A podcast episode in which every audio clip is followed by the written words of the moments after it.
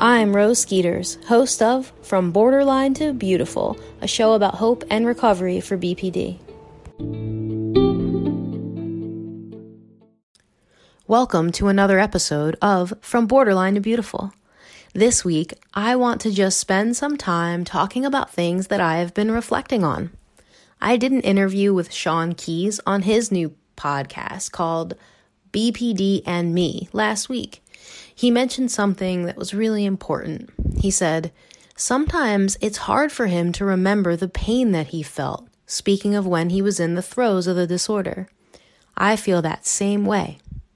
Sometimes it's hard for me to relate to how bad that felt or how desperate I felt, which for my life is incredible. It means that recovery is a beautiful thing, filled with joy, joy that I actively choose. But it also means that the divide between borderline and me is becoming more and more vast. Now, I want this to happen, don't get me wrong. Though I don't want to invalidate the struggle of everyone out there listening to me and listening to the recovery stories on here. This recovery is really hard. The things I'm asking you all to do are incredibly difficult. I want to take this time right before the holidays in the US to let you know that I see you. I see your pain, your struggle, your stubbornness, your stiff necked behavior. I see it all. I remember the times of desperation and how hard it all is. I also know that I don't want you to give up in the face of the mountain of struggle that is recovery. I want you to be brave and know that you are strong enough to walk the path of recovery. You can do it. I promise you that. Anything can be done with enough grit, passion, and effort. Now, with that being said, many of you are frustrated. You can listen to an episode and hear hope and then struggle big time with implementing the things I have said. Some of the things I'm asking folks to do on previous episodes are difficult to do without a coach. And even with a coach or therapist, many of my clients will tell you that. This is hard stuff. Remember the blank space in my brain? So, if you are a new listener, I described having BPD as having this blank space in my brain where I could logically understand how to be a good human and how to tell other people how to regulate their emotions, but I didn't understand how to do it myself. And every time I was given information, I had to repeat it over and over and over again because I was installing new information, like you would if you had flashcards for the GED or some kind of test with rote info or facts. My son is in fifth grade right now and he's learning about the history of the United States. He has to memorize facts, dates, that was recovery for me. Repetition, practice, repetition, practice, and so on. I had to fill that blank space. So if you keep messing up or failing, quote unquote, to use hyperbolic words and phrases that we think in our head, don't keep, don't give up. Keep trying. You'll notice that I say similar things across all episodes. I am doing that in order to help with this process of repetition. The more you do the same thing over and over and over again, you get better at it. It takes 10,000 hours of practice to become an expert at something, remember? And I know I've been in recovery a long time, so I have a lot of practice at it. You'll get there. Keep filling that blank space.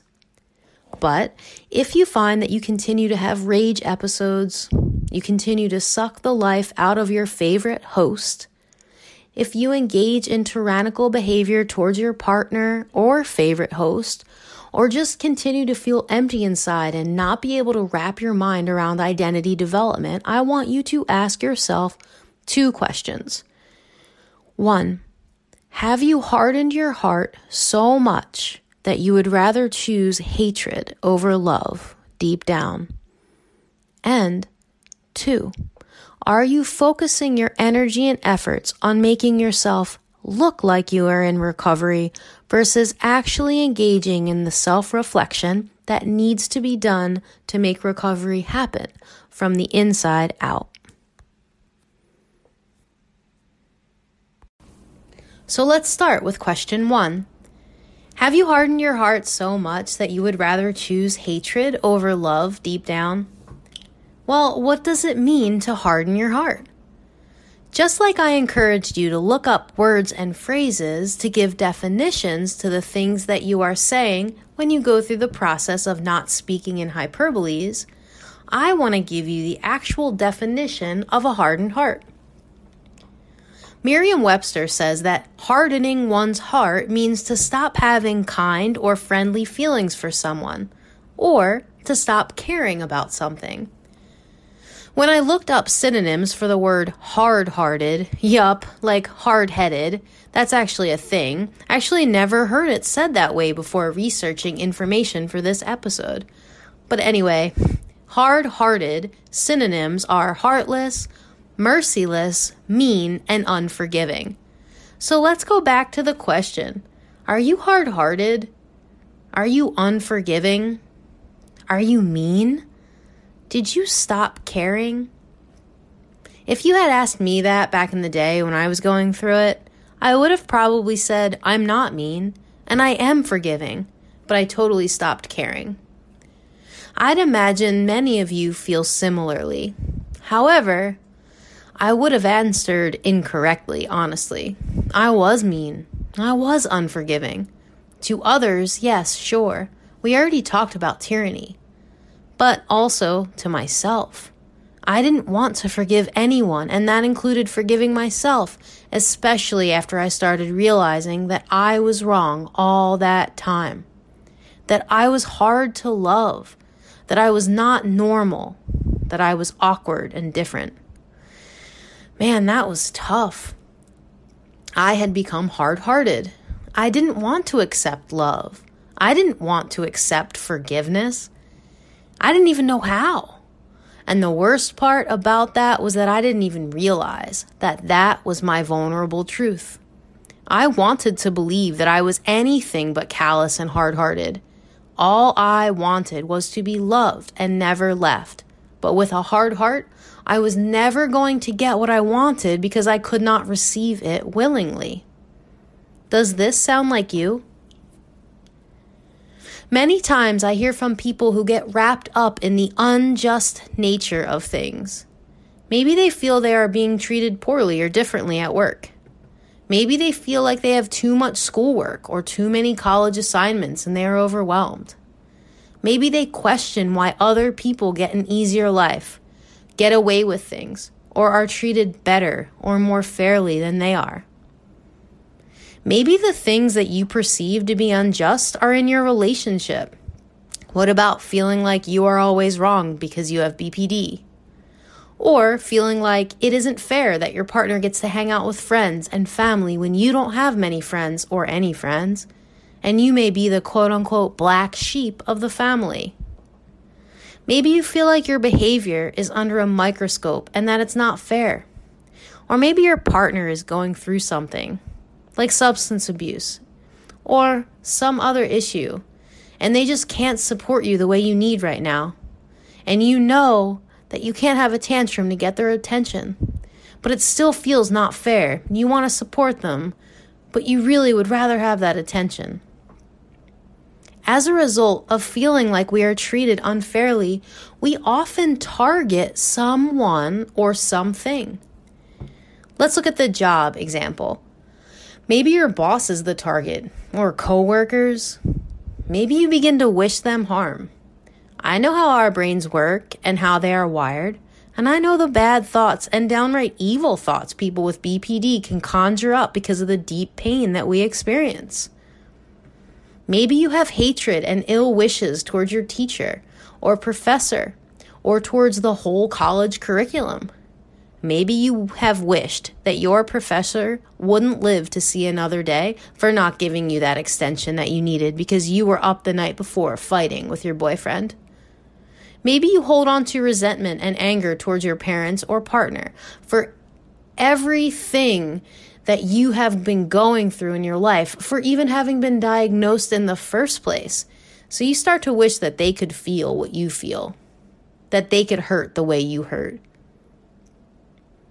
If you have ever thought or felt any of the things I just described, even in different scenarios, it is likely that you have a hardened heart.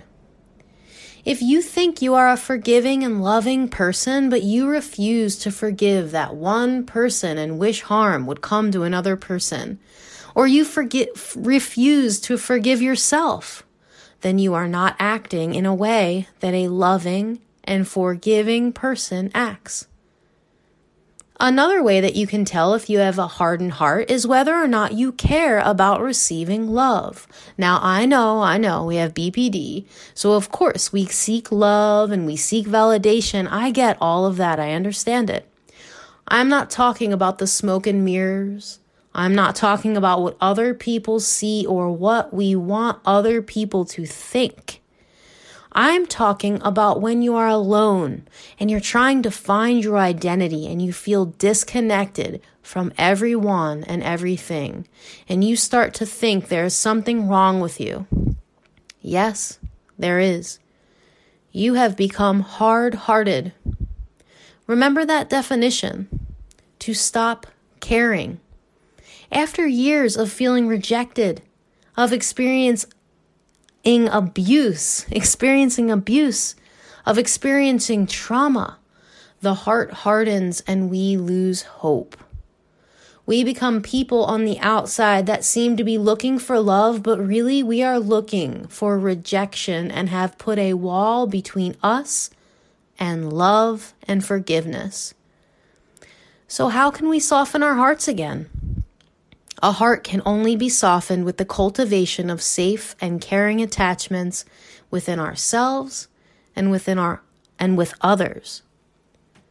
Through self-care and healing, we can find safety, warmth, and independence. We can also begin to depend and trust in other people when we can trust in and depend on ourselves. So we have to be willing to take a leap into loving and forgiving ourselves and those around us in order to recover. The next time you look at yourself in the mirror, try softening your heart. You have good qualities. You deserve love. You deserve forgiveness.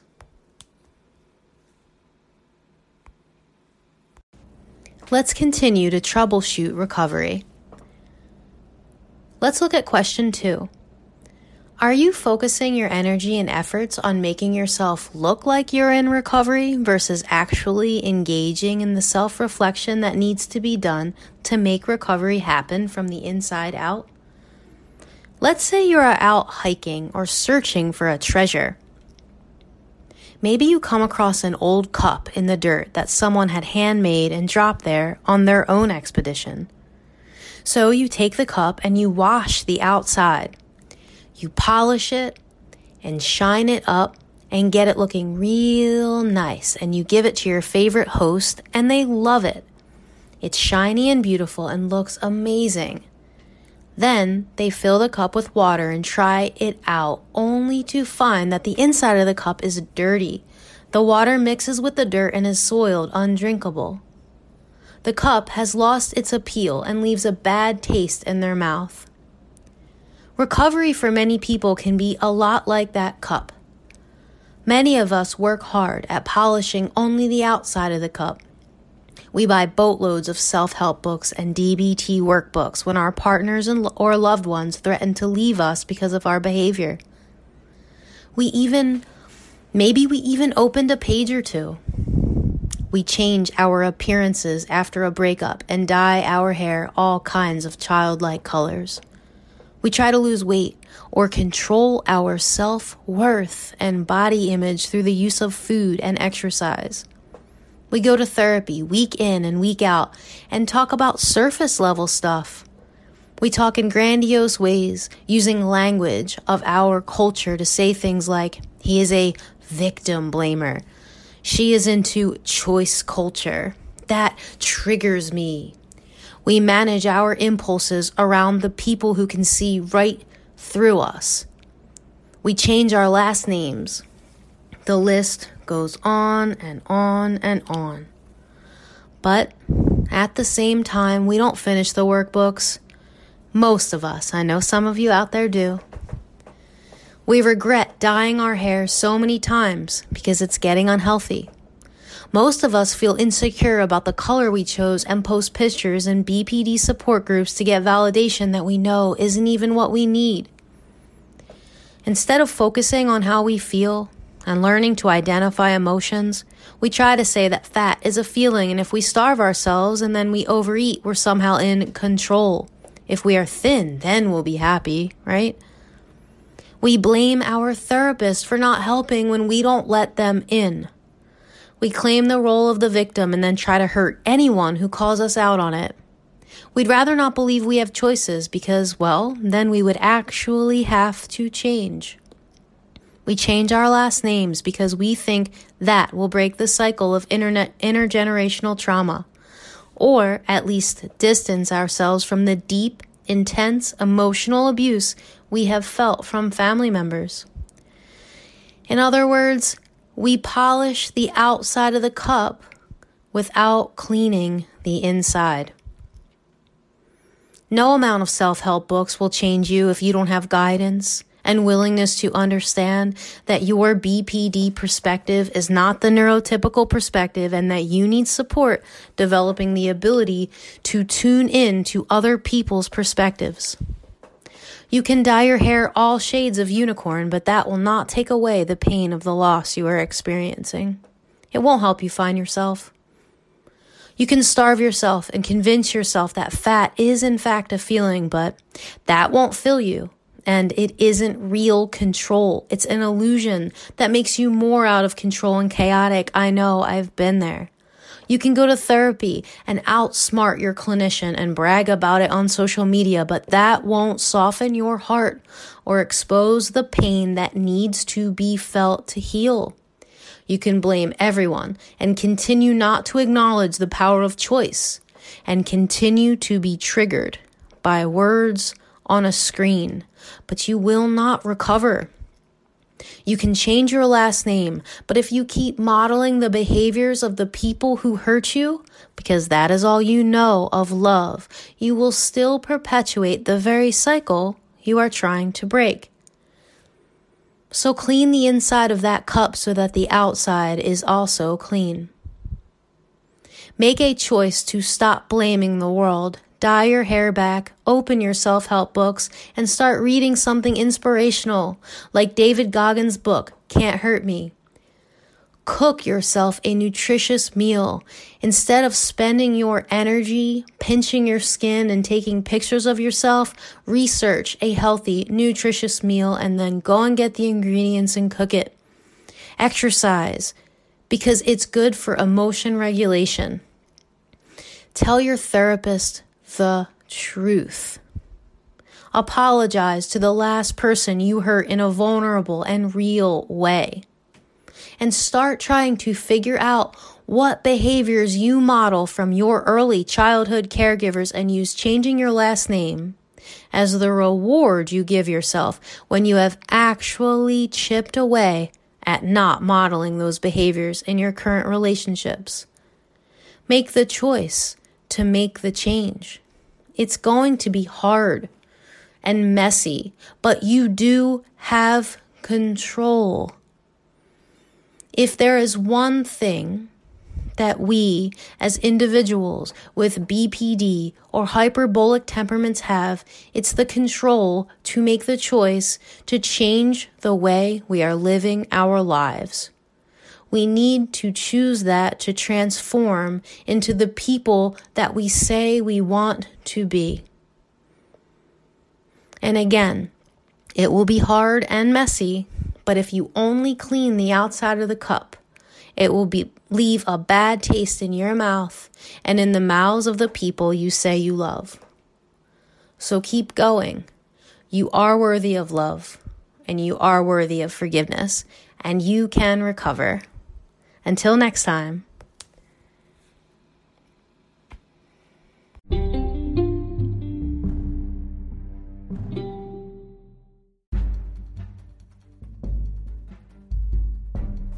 Happy holidays! I just wanted to remind everybody that our merch store is up. If you go to thriveonlinecounseling.com and scroll all the way down to the bottom of the page, you can click on check it out under From B2B Gear by Thrive. You can also click on the new link to support groups in the main menu, and that will take you to our 12 week structured support group starting mid January. We have limited space available in the Monday and Friday groups, but a lot of space available in that Wednesday group. So if you're looking to sign up, definitely do that today. And again, if you need to pay the payments every week, let's do it.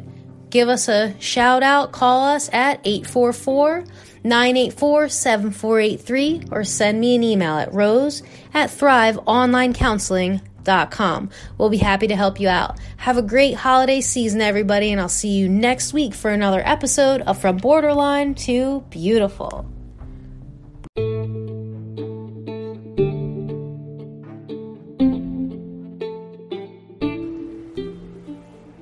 Okay, thanks for listening. That was From Borderline to Beautiful, a production of Thrive Mind Body LLC, online coaching that helps frustrated individuals, resentful couples, and disconnected families navigate through tough times. Visit us on the web at thriveonlinecounseling.com. If you like this show, remember, you can hear it on Anchor or Apple Podcasts or Pocket Casts or any app that you use to listen to podcasts. Subscribe to get a new episode every Monday. If you want to get in touch, you can leave me a voice message. Some of you had some comments and questions from the last episodes, and I'd love to hear whatever questions you have too. Just download the Anchor mobile app, search for From Borderline to Beautiful, and tap the message button to send me a voice message. We'll have all those links in the show description. Okay, we made it. Thanks again for listening. I'm Rose Skeeters, and I'll be back next week with another episode of From Borderline to Beautiful. Talk to you then.